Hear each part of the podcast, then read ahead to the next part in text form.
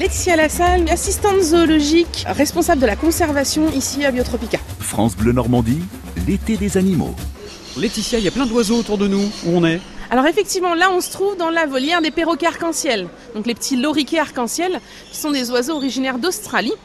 Et là, on est euh, au moment du goûter. Donc ce goûter, en fait, on va le proposer à nos visiteurs deux fois par jour, une fois le matin, une fois l'après-midi. Et ça permet aux visiteurs, eh bien, tout simplement, de pouvoir euh, donner à manger du nectar de fleurs à nos oiseaux. Ces oiseaux, ces petits loriquets sont très friands du nectar, donc ils vont venir se poser sur les visiteurs pour pouvoir avoir accès au nectar. Donc c'est vraiment très très sympa hein, euh, d'avoir le petit perroquet sur la main. Ça fait pas mal de photos sympas aussi.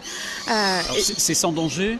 Ah, c'est absolument sans danger à une petite condition, c'est-à-dire qu'il ne faut pas ni les caresser, ni essayer de les attraper. Parce que comme tout animal sauvage, eh ben, la caresse, ils ne connaissent pas.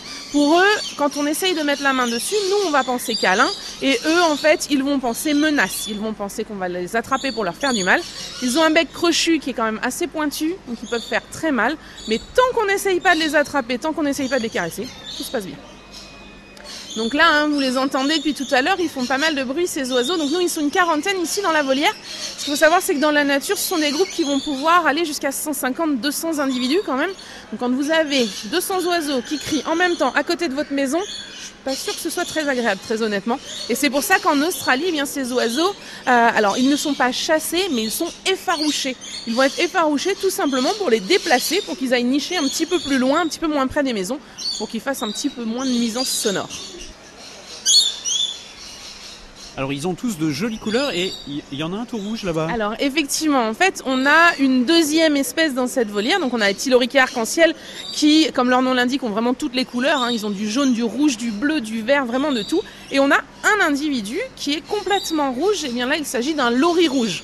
Donc le lori rouge, c'est de la même famille que le loriquet, mais c'est une espèce différente qui vit elle aussi en Australie.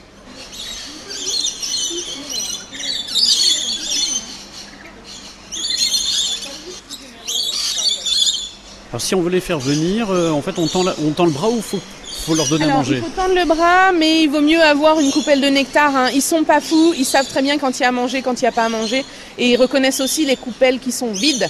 hein. Quand elles sont vides, c'est pas intéressant, donc euh, ils reconnaissent très très bien.